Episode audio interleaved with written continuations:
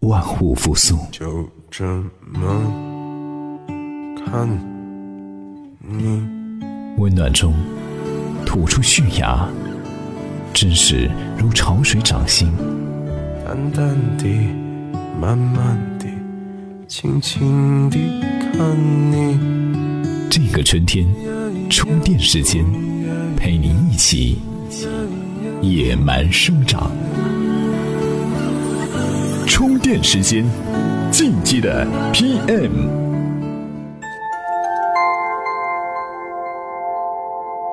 干成了才叫事儿，伟大的都是熬出来的。大家好，欢迎收听《进击的 PM》。前两天和几个做产品的同学聊天，坐下来啊，他们就开始抱怨，说最近谁谁又被公司强行培训传播课了，这个课啊是如何如何变态等等等等。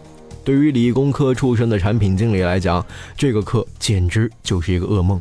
比如课上都会讲到的这个例子。二零一四年，日本市场出现了一种矿泉水瓶，瓶子没有用大商标 logo 做包装，而是用当天的报纸精巧地覆盖在瓶子上面，远远看去啊，还能清晰地认清“每日新闻”这几个字。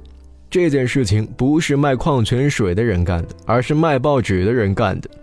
因为啊，每日新闻报社发现，每天买报纸的人越来越少，而街上买矿泉水的人却越来越多。于是，他们把报纸变成了饮料瓶的包装，这样就多了一种让年轻人读报的渠道。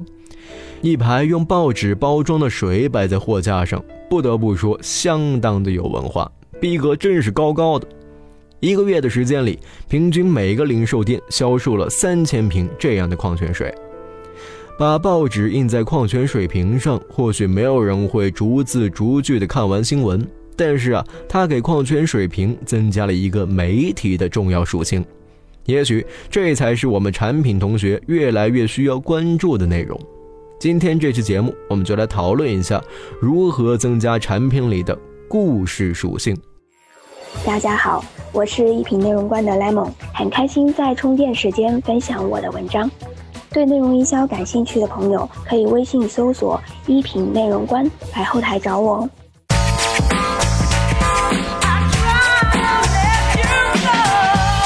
俗话说啊，酒香不怕巷子深。在一家公司里，负责香和深分别是两拨人干的事儿。我们经常听说让内容疯传，让故事疯传，却很少听到让产品疯传。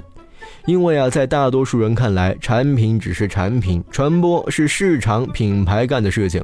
现在呢，这个观点有点被颠覆的趋势。众所周知啊，老罗一直对工匠精神不离不弃。锤子手机呢，也确实在打磨的过程中做了很多用心的细节，比如运用了古希腊经典美学里的黄金螺旋、漂亮的锤子标签、可离线的语音系统，还有贴上了情怀标签的手机壳等等。这些啊，都是超越一部手机普通功能之外的东西。为什么要做呢？在二零一五年离线未来大会上，锤子科技的产品总监朱孝木说了一段话。站在产品的角度，我们来听一听他对这个问题有什么见解。充电语录。产品设计是需要辅助营销传播的。作为一个产品经理，你在设计这个产品的初期，你就要想到你这个产品怎么样能够在新的互联网时代去传播，而不是说 OK 我就做一个我觉得非常好用的产品就 OK 了，我我就完了，然后让市场部的同事去那儿吭哧吭哧想我这个东西怎么推广。我认为这都是一体化的一个东西。简而言之啊，就是好的产品是可以辅助营销和传播的。老罗的发布会，很多人是抱着看相声的心态去听的，也是暗合了这个道理。那么，如何才能让产品像内容或者故事一样疯传呢？对于企业来说啊，最重要的是拥有媒体思维，赋予产品内容和故事。就像我们开头说的，用报纸代替饮料瓶，赋予了产品新的内容，不仅提高了产品的销售量，还唤醒了年轻人关心时政新闻的意识。有人总结说，未来没有什么不是媒体，也没有什么不是广告。比方说，在星巴克买咖啡的时候，店员总是会在杯子上写下你的名字。但是，星巴克为了给顾客留下更深刻的印象，在不影响产品质量和服务的情况下，据说在一些城市做了比较反常的事情。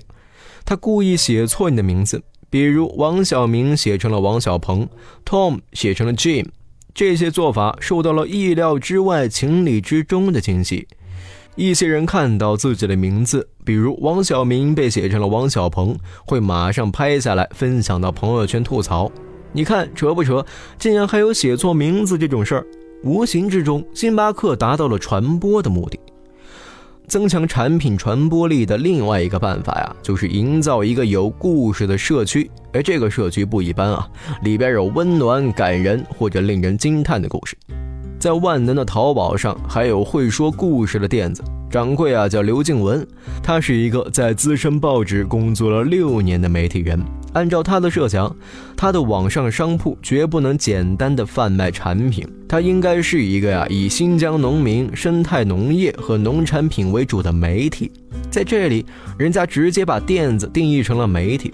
他有一句口号，叫做“有信仰的农产，小时候的味道”。他卖核桃，有张照片啊，是外公抱着外孙，外孙兴奋地去摸树上刚结出来的果子。在刘静文的微博、微信上，关于这样的故事还有很多，甚至啊，在微博上还得到了姚晨、周鸿祎的转发支持，知名度迅速提升。以媒体的视角做产品，还有一个案例，很多人都知道的野兽派花店，也是通过买花人和花的故事打造产品的。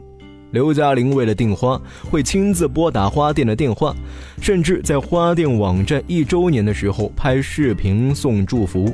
井柏然会为花店做义工，周迅结婚，高圆圆出嫁，手里捧的都是野兽派定制的鲜花。而这些啊，都起源于这家花店在社交媒体上的精彩表现。比如他的微博说，一个女孩订花的要求是近乎黑白，如烟花般绽放。单子做完了才发现，这束花是要送去祝贺前男友结婚。在这儿啊，野兽派花店就开始发挥了。这位姑娘订一束黑白的花，分别是想表示她比烟花还要寂寞。那么这一束花去送前男友的婚礼上，未免太惨了一点。野兽派花店找不到女孩的联系方式，又不想把花送出去，于是啊，就发了一条讲述这个故事的微博，转发率飙升，还有人啊专门定制同款的黑白花束。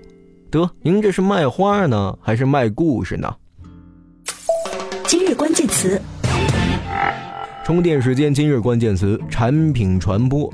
增加产品的媒体属性，做有故事的产品。今天啊，就跟您先聊到这儿。节目最后呢，再分享一篇文章。珠宝行业向来会讲故事，比如说卡地亚和蒂芙尼，就永远不缺故事和创意去笼络全世界的女性。那他们是怎么做的呢？今天您在充电时间的微信公众号里边回复“产品传播”这四个字，就能收到这篇精彩的文章了。感谢您的收听，我们下期再见。